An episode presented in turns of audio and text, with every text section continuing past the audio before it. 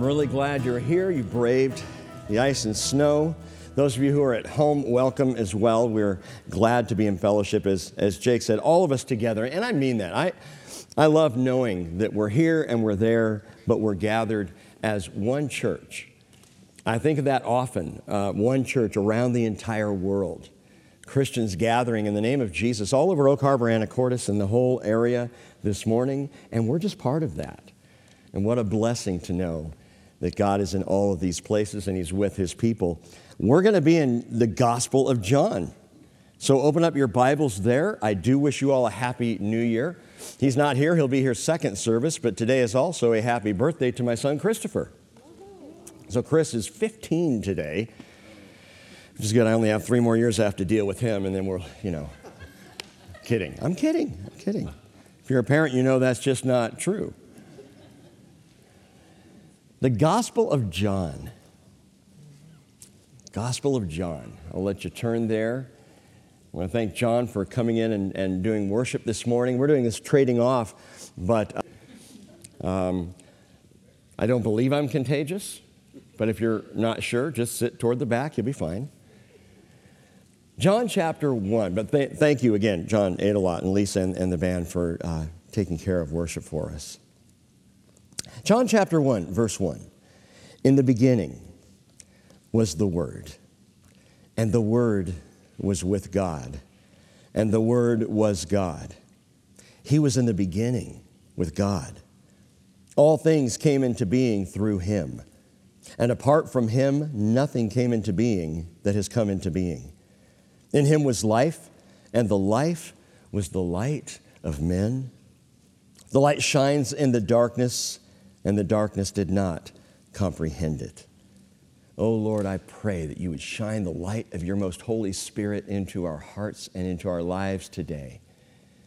As we begin what we culturally, traditionally think of as the new year, we like the idea of starting fresh, starting over. Well, every day is new with you, Lord. Every morning, your mercies are new and fresh, and your grace covers us and washes us and cleanses us and sanctifies us every day. And we're so thankful to you for that. And we pray this morning, Lord, that uh, again, the light of your truth would shine into our hearts. Shine out, Lord, all of the dark places, the crevices, uh, the hidden places. Lord, that you would reveal to us all that is in us, that you can take that which is not of you and those hidden things, and you could just shine them away that we might be children of the light as you've called us to be. And Father, in this month where there is snow and ice on the ground and there is darkness and short days and this time of year, odd year in my mind to call it the new year, but, but yet odd, odd time, Lord, but yet, yet here we are and you are with us. So I pray for our recognition, Lord, of your presence we ask you, Holy Spirit, to work in our hearts and in our lives. And Father, for anyone who hears the teaching of your word, who has not believed in Jesus as Lord and Savior, Lord, I pray that your word would pierce through and even today bring new birth, a new life. In Jesus' name, amen. God said through the prophet Isaiah, Isaiah chapter 1, verse 18, Come now and let us reason together.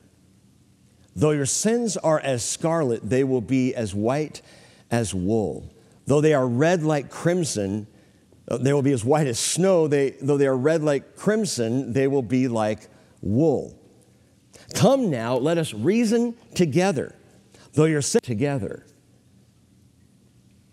You can almost hear God saying to you, to me this morning, be reasonable. Just be reasonable.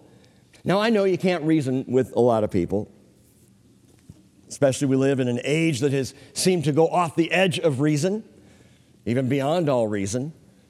So it stands to reason that many sadly believe there is no rhyme or reason.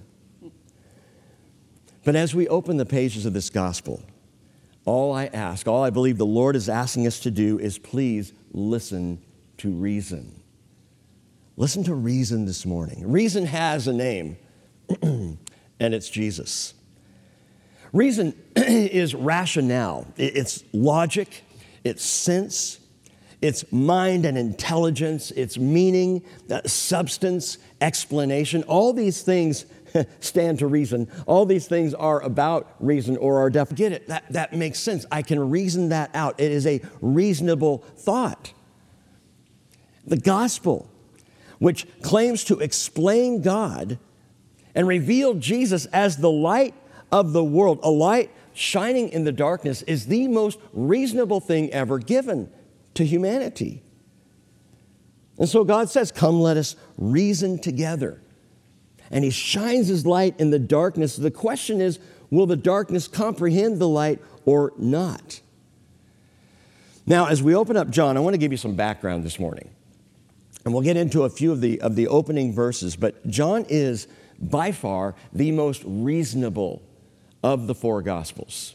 And that's not to say that the other four or the other three are unreasonable. They are all the gospel, they are all aspects of the life of Jesus. But while Matthew, Mark, and Luke focus on what Jesus said and did, John focuses on who Jesus is his heart, his mind, his motives, who Jesus represents, what it is that Jesus explains to us. John hones in on who Jesus is, the Word or the reason of God.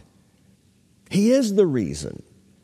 And we use that somewhat trite phrase around Christmas time. He's the reason for the season. That's been out for, I don't know, a couple of decades now. Jesus, the reason for the season. I like the phrase, but he's a lot more than the reason for the season. He is the reason of God. He is the Word of God. He is the explanation of God, as John is going to show us. In fact, Jerome once wrote, John excels in the depths of divine mystery. Erdman says, it's stories that is, of the Gospel of John, are so simple that even a child will love them, but its statements are so deep, no philosopher can fathom them. Or A.T. Pierson just said, the Gospel of John touches the heart of Christ. It is the go to. If you want to get into the heart of God, if you want to know God, based on the writings of one of the four Gospels, I send you to John because John is the one who expresses who he is. John goes where, where no gospel has gone before. Not beyond all reason, but into the heart of reason. John goes into the Word. John goes into the Logos. The Logos. What does that mean? Not what, but who.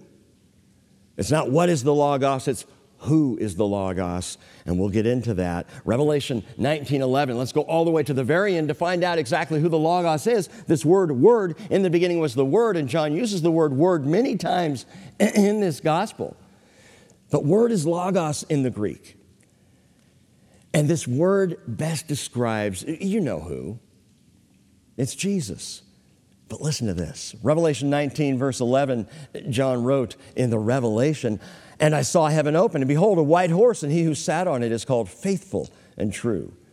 And in righteousness he judges and wages war. His eyes are a flame of fire. On his head are many diadems, and he has a name written on him which no one knows except himself. He is clothed with a robe dipped in blood, and his name is called the Word of God. This is the promise of Jesus' return. And he's returning. Prophecy update. Hey, it's January 2nd, a little prophecy update for you.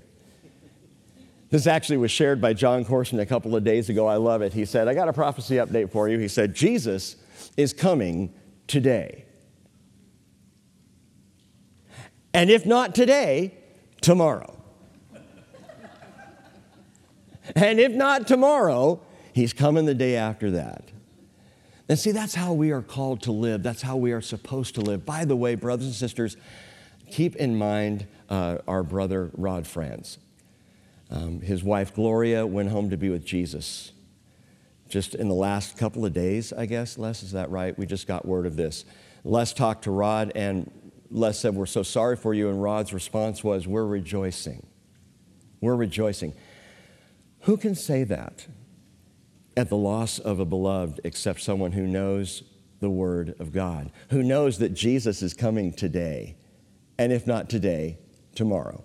And if not tomorrow, the day after that. That's how we live our lives. That's how we face grief and loss and sorrow and joy and hope and triumph and success. We know that Jesus is the Word. We know the Word of God is coming. We know the Word of God is going to make reason out of all of this that we would understand. Well, John wrote. John wrote of Jesus at the end in the Revelation and at the beginning. At the beginning, for in the beginning was the Word, he begins in the Gospel of John. And, and, while his Gospel starts at the beginning, it's interesting that John wrote it last. We know this. Matthew, Mark, Luke, they're called the synoptic Gospels. If you've heard that phrase, the synoptic, synoptic means see together. So Matthew, Mark, and Luke are the see together Gospels. They work together, they cut a similar timeline, they, they share, they borrow stories. And so they're very similar if they're so similar, why do we have three of them? Because they're three unique perspectives that are all vital to the larger picture of Jesus. But they were all written within 20 to 30 years of Jesus' life, pretty quickly afterward, and circulated there in the early church.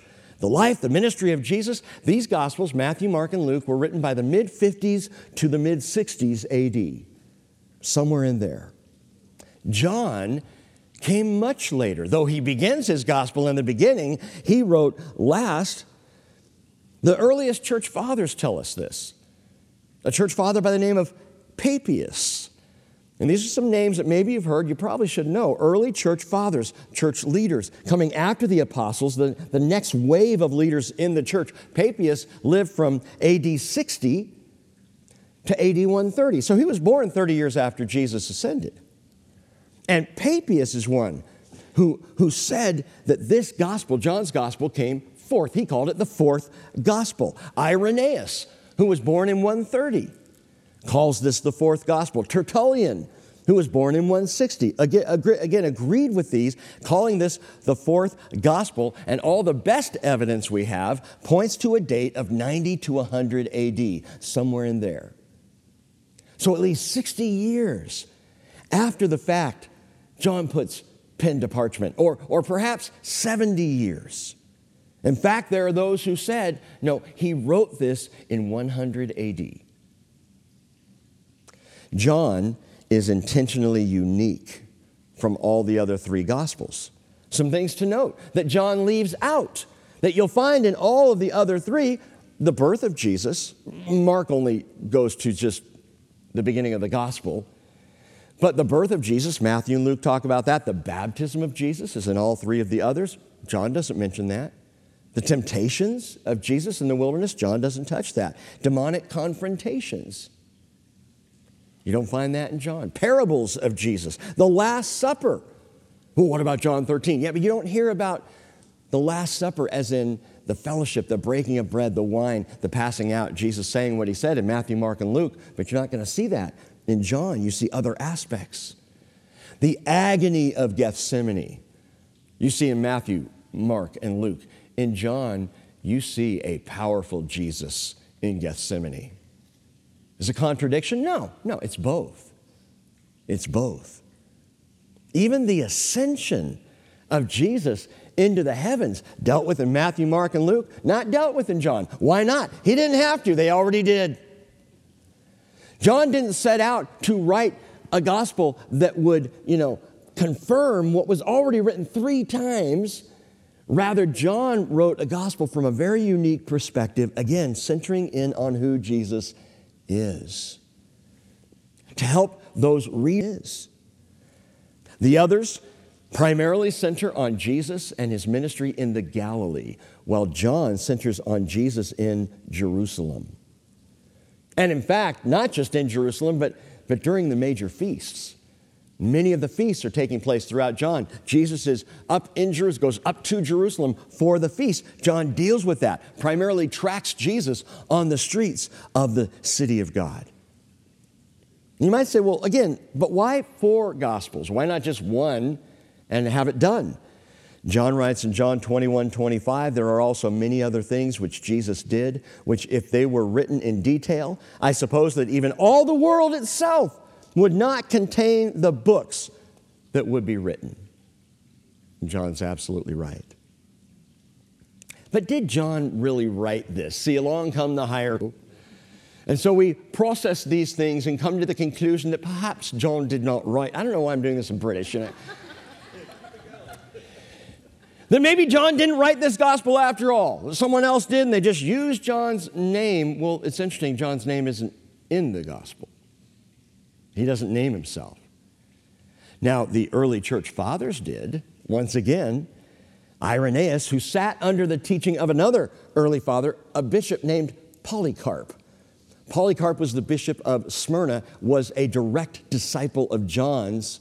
So John discipled Polycarp, who discipled Irenaeus. And Irenaeus said, and I quote, Then John, the disciple of the Lord who had rested on his breast, there in John 13, at that Last Supper, himself also gave forth the gospel while he was living at Ephesus in Asia.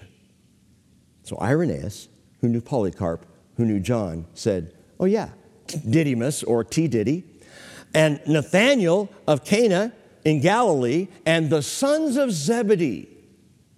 John was one of the two sons of Zebedee. That's the closest you get. And two others of his disciples were together. John 21, verse 2. So if you want to know if John's name is mentioned, he's, he's referred to, he's implied, but that's as close as you get in the Gospel of John. F. F. Bruce writes this, and I love it. He says, It's noteworthy that while the four canonical Gospels could afford to be published anonymously, the apocryphal Gospels, apocryphal, you know, that means a writing of dubious authenticity, a writing that we don't think probably was written by the person who claims to have written it, the apocryphal Gospels or the Apocrypha. He says these began to appear from the mid second century, that's about AD 350 onward, all falsely claimed to have been written by apostles or other persons closely related to the Lord. In other words, the legitimate gospels don't need to name drop. The legitimate gospels don't need the name of the writer because it was known who wrote them. It didn't matter. They just present Jesus, the name above all names. For Matthew, for Mark, for Luke, and for John, the, the focus and the point is Jesus. So John doesn't name himself because he doesn't need to, because this is not about John. Now, there are some things about John we can learn and know, some things about the writer of this book, and I'll share those with you in just a moment. But this is about Jesus, and John keeps himself out of it. I love that. That's the heart of a follower of Jesus, by the way. Keep yourself out of it. It's not about you. It's not about me. This is about Jesus Christ. It's not about whether I'm getting the kind of response or sensing the kind of success that I want to feel or sense or get in, in my ministry. It's not even my ministry, it's His. The servant of the house is simply a servant of the house. John knows his place. John could have set himself up as grandiose in this gospel, and he doesn't even name himself. But again, we know it's John. We just do. The internal and the external evidence of this gospel give us plenty of clues about its writer. First of all, we can know by reading through it, he was a Jewish eyewitness. He saw these things, but he was also clearly familiar with Jewish culture and all the times of, of first century Judea, Samaria, and the Galilee. He knew what was going on. He understood it, and he writes as one who gets it. John 19 35 says, He who has seen has testified, and his testimony is true. And he knows that he is telling, know that his testimony is true. How do we know his testimony is true? Because he saw it. That's what testimony is. You've seen it, you're a witness. This writer is an eyewitness. This writer's faithful to the language of John. In other words, he just sounds like John. And, and it would be easier to see that if we all read Greek, because you would just see in the Greek language the way he writes common, ordinary, koinonia Greek. None of that highbrow classical stuff like Luke uses or, or the Hebrew pastor. No, this is, this is street level Greek. This writer writes from the hood. For the average common person, to just pick it up and know the words. There's nothing highfalutin here, there's nothing classical here. This is just good street Greek. And the phrasing and the language. It just sounds like John. Listen to this. This is the first letter of John where he, he does ultimately name himself. What was from the beginning, what we have heard, what we have seen with our eyes, what we have looked at and touched with our hands concerning the word of life. That's verse 1.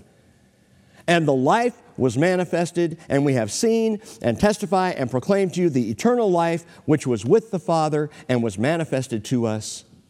What we have seen and heard, we proclaim to you also, so that you may too have fellowship with us.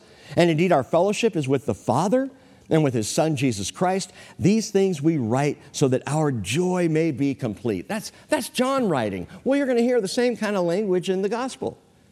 Read 1 John, 2 John, 3 John, read the Gospel of John, you're going to hear John. Because, again, he's, he's the author. So the language is his, that, that street Greek. And the testimony is his, the witness, the Jewish witness is his. And above all else, we know this writer was the disciple whom Jesus loved. And I love that. In fact, I've kind of ripped it off. I'm the disciple Jesus loved. You can be whatever y'all want to be. I am the disciple whom Jesus loved. I think that's the best way to look at ourselves as his children.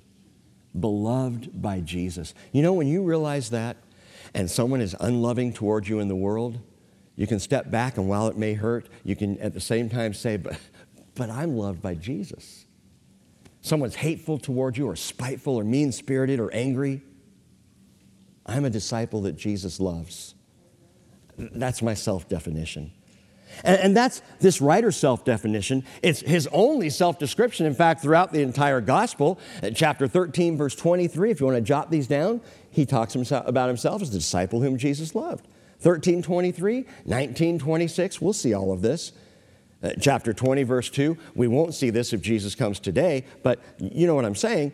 Chapter 21, verse 7, chapter 21, verse 25 times, as one who really knows Jesus. He writes as one among the 12. Things only someone among the 12 would know. He, he personally describes moments among the inner circle of the 12 that only the inner circle would truly know about. That inner circle of Jesus. You know who I'm talking about? Peter, James, and John and sometimes Andrew. And Jesus would sometimes just hub with them. They're the ones, Peter, James, and John, who he took up on the Mount of Transfiguration with him. They saw things none of the other 12 even saw. And this writer was among that group of three, the disciple whom Jesus loved. Think about that for a moment. John, 60 years later, comes along and begins to write this gospel and begins to share these things. Can you imagine the perspective that John had?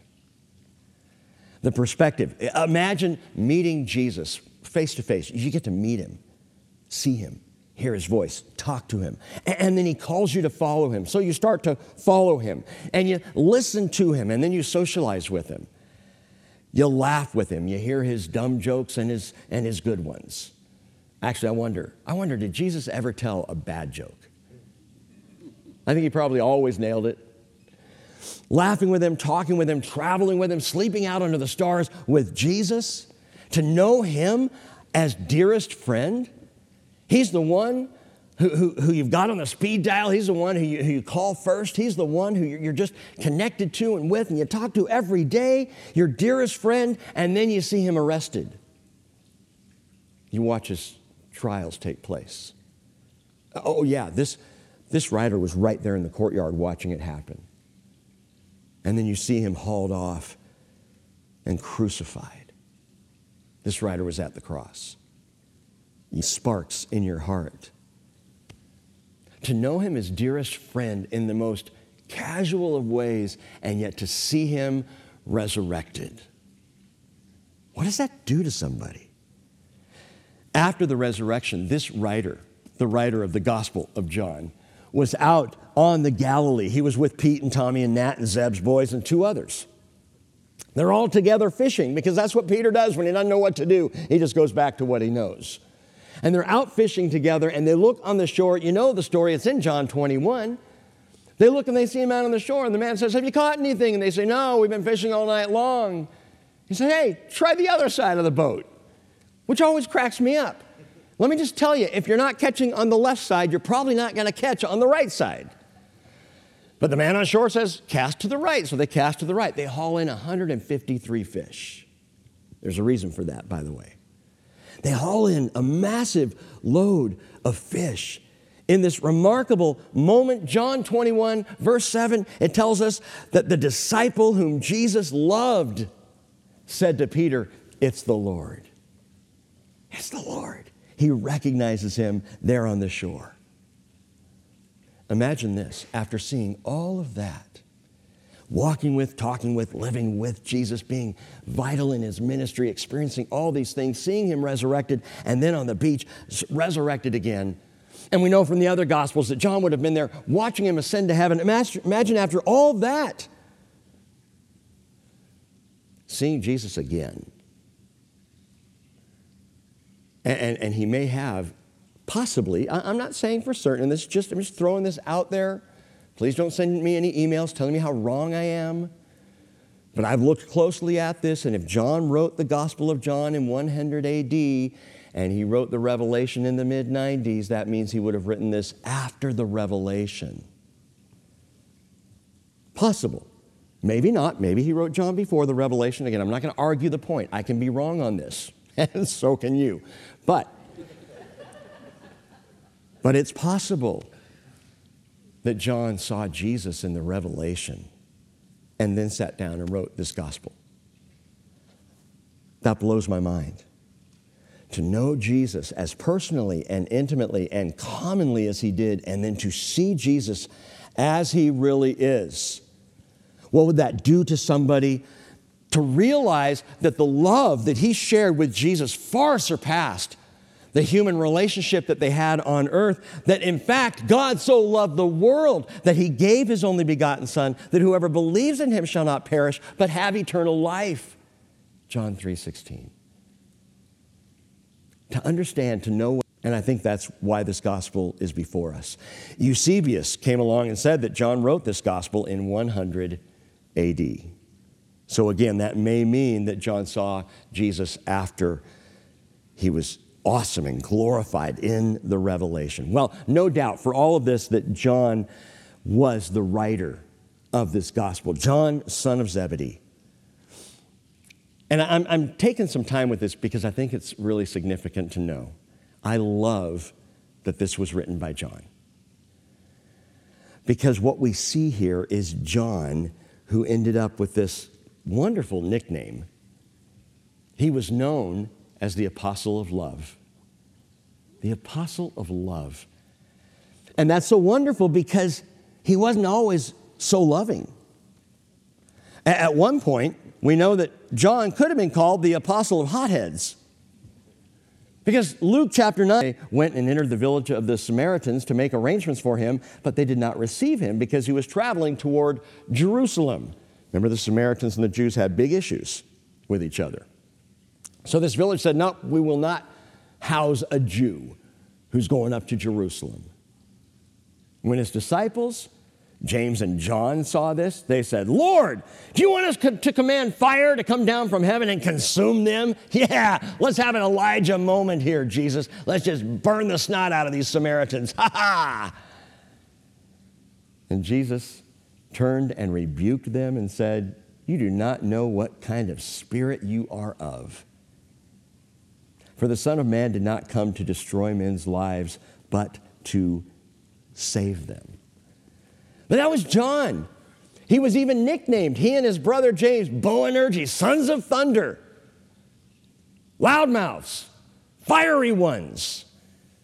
These were the names that Jesus gave to James and John, and yet he ends up the disciple, the apostle of love. Jesus hung out with John three years. And in those three years, it changed him forever. Do you have three years you can give to God? Three years of your life to be changed forever? Now it can happen a lot faster than that. But in John's case, this is what Jesus does. In your case, in my case, he changes lives. There are times people won't come to Jesus because they think their life is too messed up. They think, what can he do with this? I'm not going to change. Ah, you must think awfully highly of yourself to think that you are greater than God, that you can't be changed by Him. He can't do anything with this. Give Him a year, see what happens. Christians, if you in your life have been living a certain change you, Jesus does that. He changes lives. 1 John 4, verse 7, John writes, Beloved, let us love one another, for love is from God. Not fire, love is from God. And everyone who loves is born of God and knows God. The one who does not love does not know God, for God is love. This is where John ended up. Known for the famous phrase, Little children, let us love one another. Let's love each other. This was the, the message on his lips. By the way, I've noticed that in old pastors. I've noticed that the old pastors out there, when they're young, they tend to be a whole lot more fiery. But as they age, there's a lot more grace. There's a lot, a lot more love that is spoken and, and shared and, and put forward. I think that's what Jesus does in us. He causes us to be more loving. Why did John write this, by the way, so late? Why did he write the gospel at all? In fact, if you want a purpose statement for the gospel of John, it's John chapter 20, verse 30. Therefore, many other signs Jesus also performed in the presence of the disciples, which are not written in this book.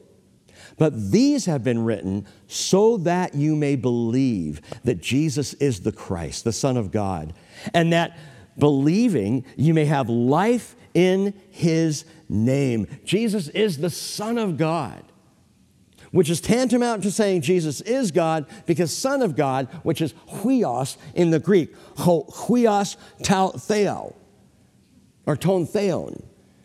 The Son of God means the heir of God, the heir apparent, the one who takes over the Father's business, the one who is equal to the Father. This is what John is describing. He says, This whole book here is here for you to believe. John must have seen something late in life as he's moving, aren't getting it. Gospels are being circulated and blessing the church and, and, and those who are followers, but, but people aren't getting, they're, some, they're, they're missing something here. I think this is where the church is here at the end of days as well. The church of the last days is looking at the world and looking at our country and going, something's not right this is getting lost in translation. People aren't getting the message. I think John was thinking the same thing. He sits down and he begins to write this gospel, and the whole purpose of everything that he puts to paper, everything that he writes, everything inspired by the Spirit is that we may believe, that we may know who Jesus is, and by know, knowing who he is, by believing that he is the Christ, the Son of the living God, we can have life in his name. So the purpose is very clear in this. Jesus is God, and John wrote so that you, so that I, so that everyone may know him.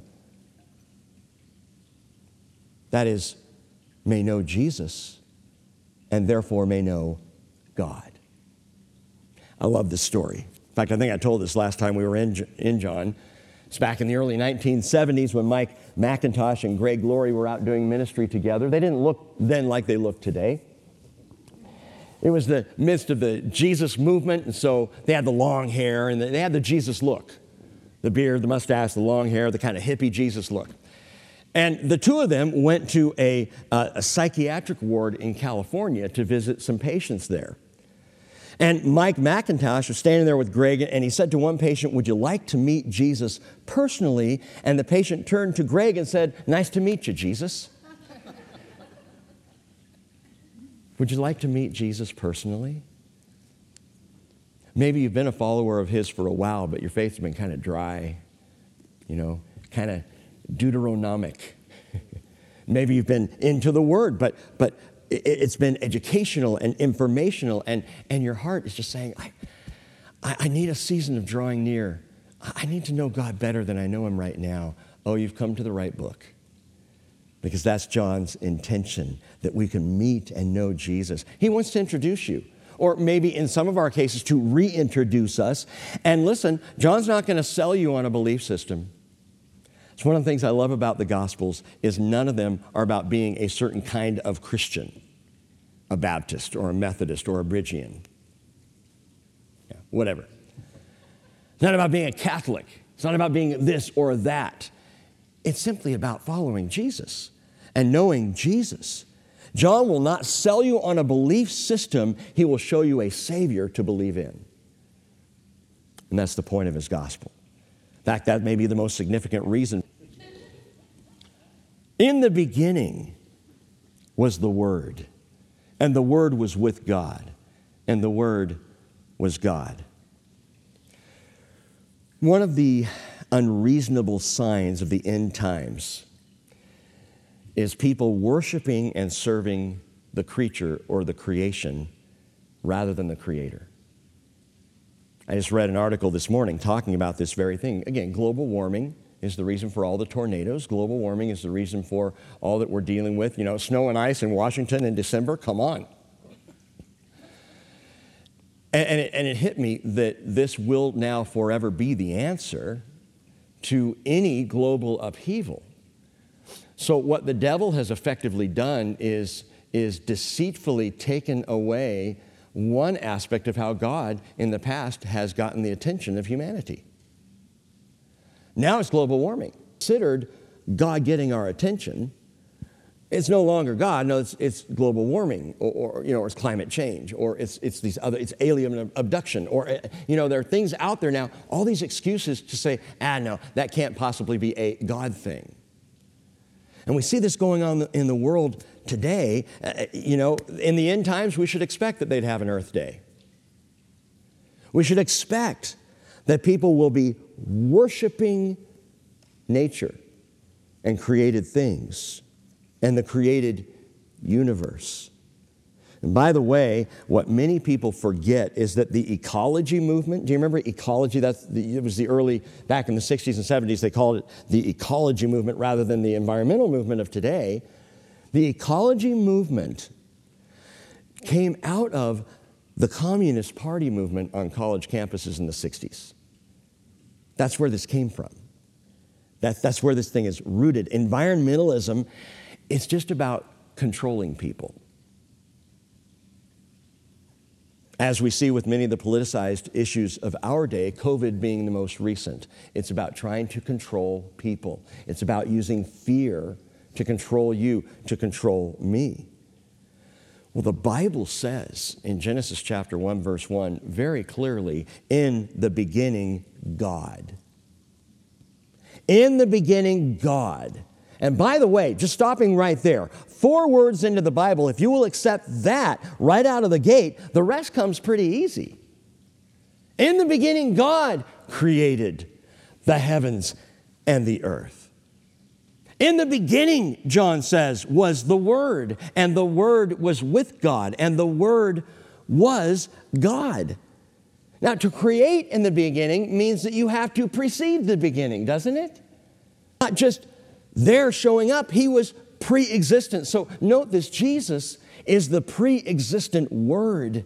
In the beginning was the Word, and the Word was with God, and the Word was God. This idea of incarnation, which did not happen in the beginning, the incarnation happened some 4,000 years in, if I'm just taking the Bible literally. Incarnation, it means taking on carnal, physical, human flesh this is something that happens all the time in maternity wards and homes and even bathtubs. You know, little incarnations happening all the time. Not the incarnation of God, however. The putting on of flesh, yeah, that happens. That's, that's kind of how we roll on. But the incarnation of God, the Word, as John's going to say down in verse 14, the Word made flesh. You know what's interesting? Uh, Jehovah's Witnesses have their version of the Bible. It's called the New World Translation. If a Jehovah's Witness comes to your door, knocks on the door, and wants to talk with you, note that they will not be using the same Bible you're using. They'll be using the New World Translation. The New World Translation loosely translates, retranslates, drops words, mistranslates to support their doctrines and their dogmas. And in this verse where it says, In the beginning was the Word, and the Word was with God, and the Word was God, the New World Translation says, and the Word was a God. It's just one little letter. slide it in there. And the Word was a God. Well, there's, that's not there. That's not there. There's, there's no definite article there. The word was God. That's it. That's what it says. In fact, you might want to jot this down because if, if someone from the Jehovah's God like, perhaps they might try to say, well, you can tell them this. Well, I, I happen to know in the Greek, jot this down, that that sentence is kai theos en ho logos. And they'll look at you and say, well, no, I'm just saying, you know, you have your translation, that's in English, but the Greek, the original Greek, says kai, K I E, if you're jotting this, none of you are jotting this down. What's wrong with you people? K A I, Kai, Theos, T H E O S, in, E N, Ho, Ho, Ho, Ho, H O, okay? Logos, L O G O S. Jot that down. Literally, it translates, and God was the Word. God was the Word. Our translation says the Word was God. It's the same thing. But the Greek literally says God was the Word. So, this Word that John is describing, God was Emmanuel, which means God with us.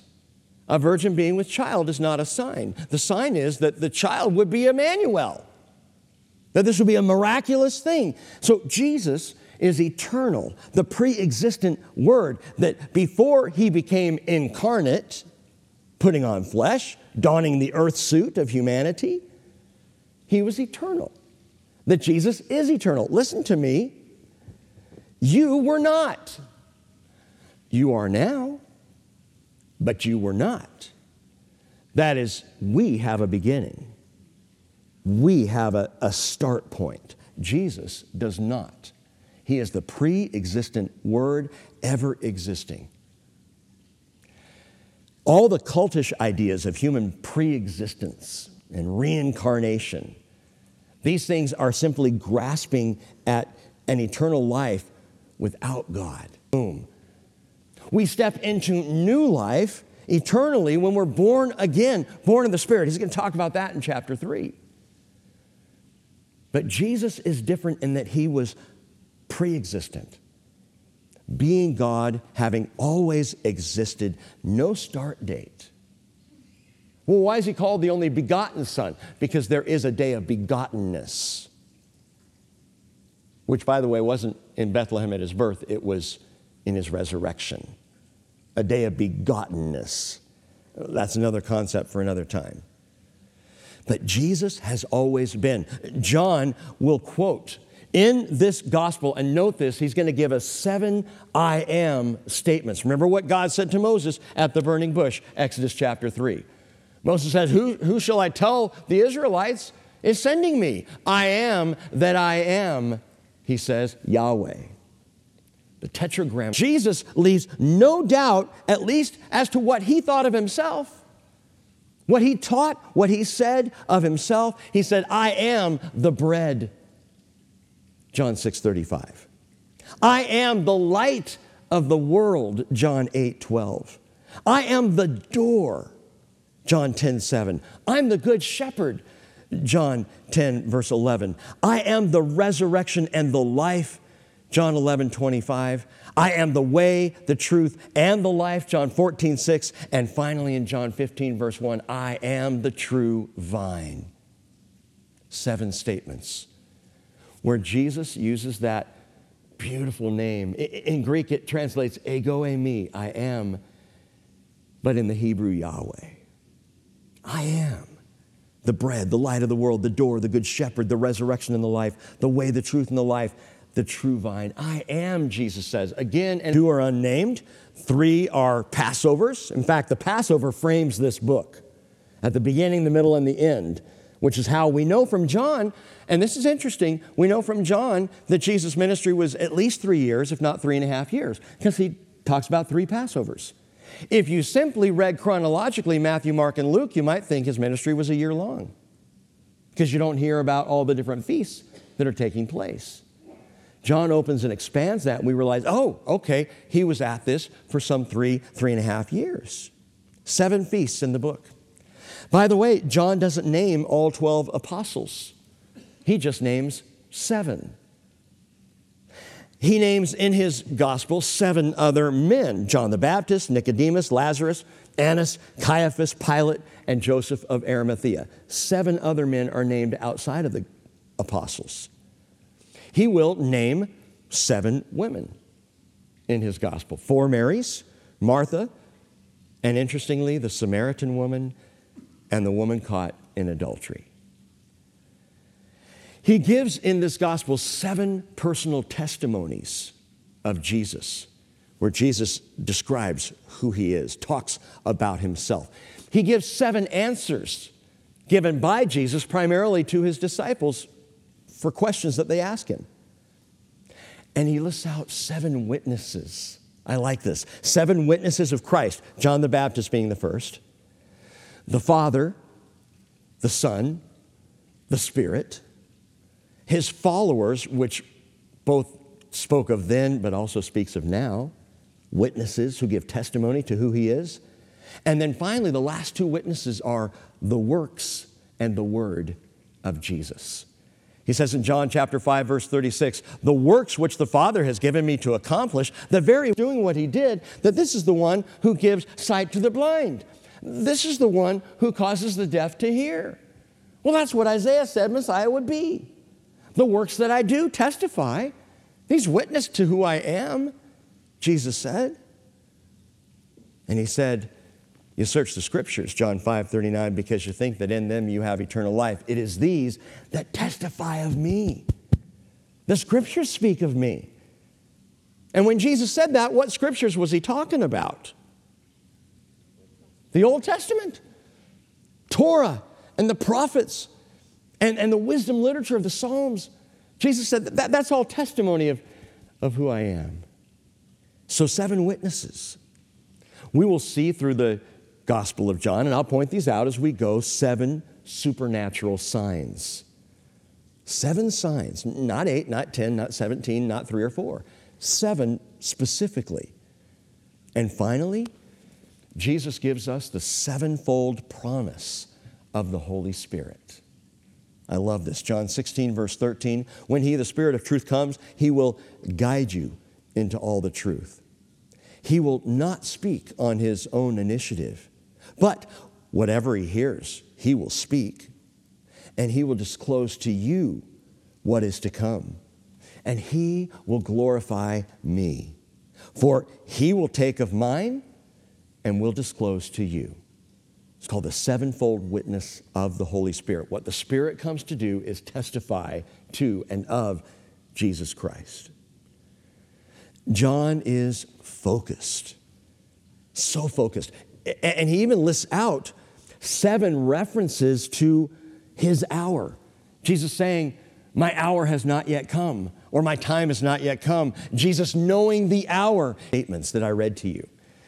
Those seven I am statements come to a head in a shocking eighth I am statement. Now, I don't mean to confuse anybody. I know I said there were seven, and now Rick, you're saying there's eight. Well, there are seven specific I am the this, I am the that. But there's an eighth statement that Jesus makes. It's not usually listed among the seven because it doesn't come off the same way. But in my humble opinion, it is the greatest I am statement of them all. And by the way, I have no problem with eight I am statements because eight is the number of infinity in the Bible, of the eternal. And so Jesus, he says in John chapter 8, verse 58, and I, I remember to this day, the first time I read it, it blew my mind wide open in seeing who Jesus really is. He said, Truly, truly, I say to you, before Abraham was born, I am. Not I was. He wasn't just talking about his, that the Jewish leaders who were opposed to Jesus in that moment, when he said, Before Abraham was born, I am, they were ready to kill him right then and there. Because he said, I'm God. He claimed oneness with the Father. And by the way, truly, truly, I say to you, before Abraham was born, I am. We've been in Torah for the last two or three years together. Five, the first five books of the scriptures. Have we not seen Jesus there before Abraham? Scriptures testify that he is who he said he was. So Jesus was there before all created things. Jesus Christ is the same yesterday and today and forever, Hebrews 13 8. And so John begins in tandem with the grand opening of the Bible. In the beginning, God created the heavens and the earth by saying, In the beginning was the Word, and the Word was with God, and the Word was God. And at this pace, I really think we're probably going to be in John for about the next three and a half years. to begin with, the Word already was, was with God and was God, the pre existent Word. Doesn't get any more reasonably clear than that. The Word, co equal, co eternal, coexistent with the Father and the Holy Spirit. You want to talk about coexist? Jesus, the Father, and the Spirit. They understand coexistence perfectly. We do not. We can't even coexist in our marriages with perfect harmony. But Father, Son, and Holy Spirit are coexistent. The Word, by the way, so John calls him the Word. In the beginning was the Word, the Logos. The Logos. It's the perfect choice of a word. This is divinely inspired. I don't think John was smart enough to come up with this, to call Jesus a thought, a concept, or an idea. So the expression of God, it's perfect. The embodiment of the Father, the Logos. Now listen, Matthew wrote primarily to a Jewish audience wrote of the gospel of the king. Uh, Mark came along and he wrote for the early church that they would immediately have a biographical sketch of the Jesus that they believed in. Luke wrote to intelligent, studied Greeks. Not highfalutin, but, but Luke wrote in classical Greek. And, he wrote to Theophilus. And, his writing was, was truly to get the attention of those who were learned and studied people. You know who John writes to? Everyone. Everyone, using again the most common language of the street, for God so loved the world. He writes to humanity. The Jewish person hearing in the beginning was the Logos. In the beginning was the Word. The Jewish person could immediately agree with that statement. In the beginning was the Word. Yes, we would agree. There would be no oy vey, it would just be yes. We agree in the beginning was the Word. Because by the first century, Jewish people already not speaking the name Yahweh out of respect had two ways of referring to God. They either called him Hashem, the name, or they called him Imra, the word. The word. Imra in Hebrew, it's the utterance or the expression. And they used that, Jewish people in the first century used that to refer to God. So when John says, in the beginning was the Word, he is not alienating Jewish people, he's speaking their language. They go, oh, yes, in the beginning was the Word. And the Word was with God, and the Word was God, of course. Imra, Hashem, the Word, the name, God, yes, we know that, we believe that. Psalm 12, verse 6 says, The words, which is Imraot, so it's the plural form, of the Lord are pure words, as silver tried in a furnace on the earth, refined seven times. The Imra. So, word would speak to the Hebrew mind. To the rest of the world, the Gentiles, 530 BC was the first time we see this. Greek philosopher Heraclitus used the phrase logos, the word logos, to express what he called the divine reason or plan, that which coordinates the entirety of the universe the Logos. He, he used that word because he couldn't think of anything else better that would define how, how ordered and organized the universe was and, and that which holds that organization. Come now, let us reason together. Expression of God's own nature to mankind. And that's Jesus. Jesus is the expression of God.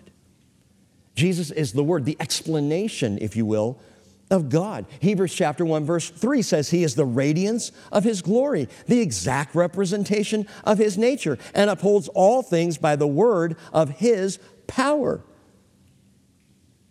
How mind-boggling then understanding this of the word for Paul to come along and then to reason 1 Corinthians 1:16 For who has known the mind of the Lord that he will instruct him but we have the mind of Christ. He's the word of God and we have the mind of Christ. That when the Spirit indwells a believer, you have access to the Word of God Himself. He is the pre existent Word. Verse 2, He was in the beginning with God. Verse 3, all things came into being through Him. And apart from Him, nothing came into being that has come into being. Jesus, again, is the coexistent Word. Pre existent Word, He's the coexistent Word. Note the phrase there that the Word was with God. The Word was with God. The Word was with God. That, that is pros ton theon, which literally translates, get this, and the Word was the God. Or the Word was with the God. So it uses, where the Jehovah's Witness come in and they're wrong is they say the word was a God at the end of the phrase. No, but it does use a definite article when it says, and the word was with the God. That's there. What does that mean? It means unto or, or facing or toward. It's a preposition.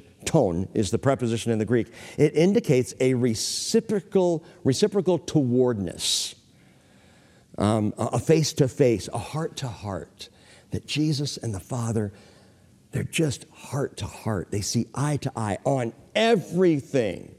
It's what I said a moment ago coexistent. That is, they are perfectly coexistent. What that describes is the oneness of the Trinity.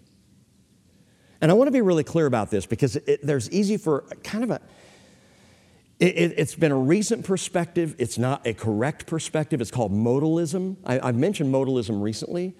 But it's the idea that, that Jesus is, the, is just God, that, that there is no other, that it's just Jesus, that, that God the Father then became Jesus and is Jesus the Son, and then, and then the Holy Spirit now is Jesus the Holy Spirit, and it's, and it's all Jesus. And on the one hand, you is triune, that is Father, Spirit, Son. And the oneness there is one of the most challenging things to our faith, truly. How many of you are really good at describing the Trinity to your friends and family? If you have a good description, please inform me. I'd like to know. It's challenging to think this way because this, this really blows our minds. It is hard for us to understand such a perfect union of heart to heart love, such a oneness that is yet still three. And this is why it's important not to skip over the Trinity for this idea of modalism. Deuteronomy chapter 6, verse 4 Moses said it, Hear, O Israel, the Lord is our God, the Lord is one, but the word one, echad, is a unity, a plurality of oneness. John 16, 14, Jesus speaking of the Holy Spirit says, He will glorify me, for He will take of mine and will disclose to you. He doesn't say I, he says He. Speaking of the Spirit as, as unique to Himself Though the Spirit is God and Jesus is God, Jesus says the Spirit is He, not me. And yet, it is the Spirit of Christ. John 17, verse 5. Now he says, Father, glorify me together with yourself, with the glory which I had with you before the world was. He speaks of the Father distinctly, of the Spirit distinctly, and John expresses Jesus with these most reasonable of terms, and the Word was God. And so is the Father. And so is the Holy Spirit. Coexistent. Let me be a little more specific if I can. This is not modalism. The difference is this modalism is the doctrine, which is that they are distinct, coexisting persons of the divine nature, of what we call the Godhead. Modalism says God just has three personalities. Uh, the Trinity says no, He is distinctly Father, Son, and Holy Spirit. The Trinity is what explains how Jesus could pray to the Father. He's not just splitting his personality, he's talking to the Father. He's offering the Spirit. There is Father, there is Spirit, there is Jesus, and they are all absolutely one in a way that we can't comprehend oneness. Because even in the best of our marriages, we will have conflict. We don't coexist in perfect peace. We have our good days and we have our bad. And I'm talking about y'all's marriage, not mine. John 1:18, John says it beautifully. No one has seen God at any time. Deal with that probably next Sunday. He has explained him. Now you might say, like what you're doing, Rick, as, as we go through John, you're explaining, no, no, it's not the same. Jesus didn't just explain God with words or in a word, Jesus came as the Word so that we could see God in action. He came as the full expression of God because Jesus is fully God. So is the Father, so is the Spirit. And the three are distinct, and yet the three are one God. Well, I don't understand that. Good, you're on the right track. Because I don't either. But should we expect that we would fully comprehend God? If He is truly God, then He is at some level beyond human comprehension. And yet Jesus came to it. He invites us to come to that place of eternal communion. John 17, verse 20. I do not ask on behalf of these alone, but also for these who believe in me through their word, that's us, that they may all be one, even as you, Father, are in me and I in you, that they also may be in us, so that the world may believe that you sent me. That unity, that, that union, that community Jesus invites you, invites me to walk in that even today. Verse 3 All things came into being through him, and apart from him, nothing came into being that has come into being. And I got a motor here, but listen, that's all things. That's not some things. That's not most things. It's all things. The only nothing in that verse is that which exists apart from him.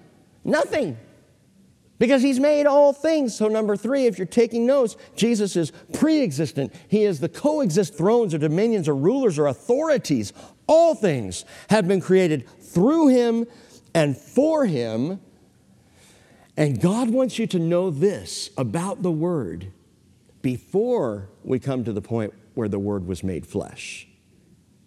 To comprehend and know, we wouldn't even be here if not for the Word who created us and gave us life. But notice the personal pronouns in verses 2 and 3 he and him. He was in the beginning. All things came into being through him, not it. If you're just talking about a word or a logos or a concept or an idea, you would say it. But he says he throughout. The word, before we even get out of verse 3, the word is a person. This is already personal. Verse 4 and in him was life. And the life was the light of men. The light shines in the darkness, and the darkness did not comprehend in this dark time of the age of humanity. Jesus is the enlightening word, but note this it says first, in him was life. Life, and the word life that John chooses there, the Spirit says, use this word, John, it's Zoe. And Zoe, which isn't just existence. Doesn't say in him was existence. Mundane, day to day, week to week, year to year existence. No, life, Zoe, it speaks of a quality of life. In him is life. used to call it the life. Man, that's the life. You want the life? Hey, I'm living the life. This is the quality of life that only comes through Jesus Christ. Jesus himself, he enlightens life. This is going to get much more intense as we go further into the gospel. But for now, just understand that the word Jesus, Jesus, in him is life. Listen to me, you're not going to find life anywhere else. You'll find existence. You'll figure out how to get from one day into the next. You will live in the mundane. Only in Jesus can you find the quality of life that says, This is why I'm here. This is what it's for. This is where I'm going. the Word. In Him is life. And He offers in this life, He says, and by the way, I offer you a new life, a new birth, immediate and eternal significance. Again, that's chapter three. To be born again in Him is life. And the life was the light of men. He, he just turns the light on him and go, oh, oh, this is it. It's what he came to do. In his own words, John 5 21, as the Father raises the world, not mundane existence, life. He says, I am the bread of life. He who comes to me will not hunger. He who believes in me will never thirst. John 10 10, I came that they might have life and live it abundantly, have it abundantly. John 14 6, I am the way and the truth and the life. No one comes to the Father but through me. John 14, 19, after a little while, the world will no longer see me. You will see me because I live, you will live also. And I'll tell you what, there's a problem in the church when people are just existing rather than living. And I'm not talking about go out after church today and jump on a mountain bike and live, man. That's not life, that's dumb. No, I'm not, if you like to mountain bike, enjoy. Just don't break your face. No, people think, oh, I got to go hiking to get life. I'm going to go out fishing to get life. I'm going to go experience the great outdoors for life. That's existence. Because it has in Christ, we need to knock off this mentality of existence one day to the next. It's like living paycheck to paycheck. Who wants to do that? When Jesus says, I come to give you life, purpose and meaning and direction and what it's all about. And too many of us are existing day to day. Time to start living, folks. Christmas Eve, we talked about this that Jesus offers life and light in this dreary, dying darkness. He's, he turns the light on, bright and clear. The darkness doesn't get light. Darkness did not comprehend it, right? Doesn't get it. Talked about that Christmas Eve. The darkness doesn't receive light, won't, won't take it. The darkness cannot overpower light. By the way, if you didn't hear the Christmas Eve teaching, don't listen to it because it was Christmas Eve or because I taught it. Listen to it because you need to hear it. It's part of this gospel. And we spent some time looking at the light.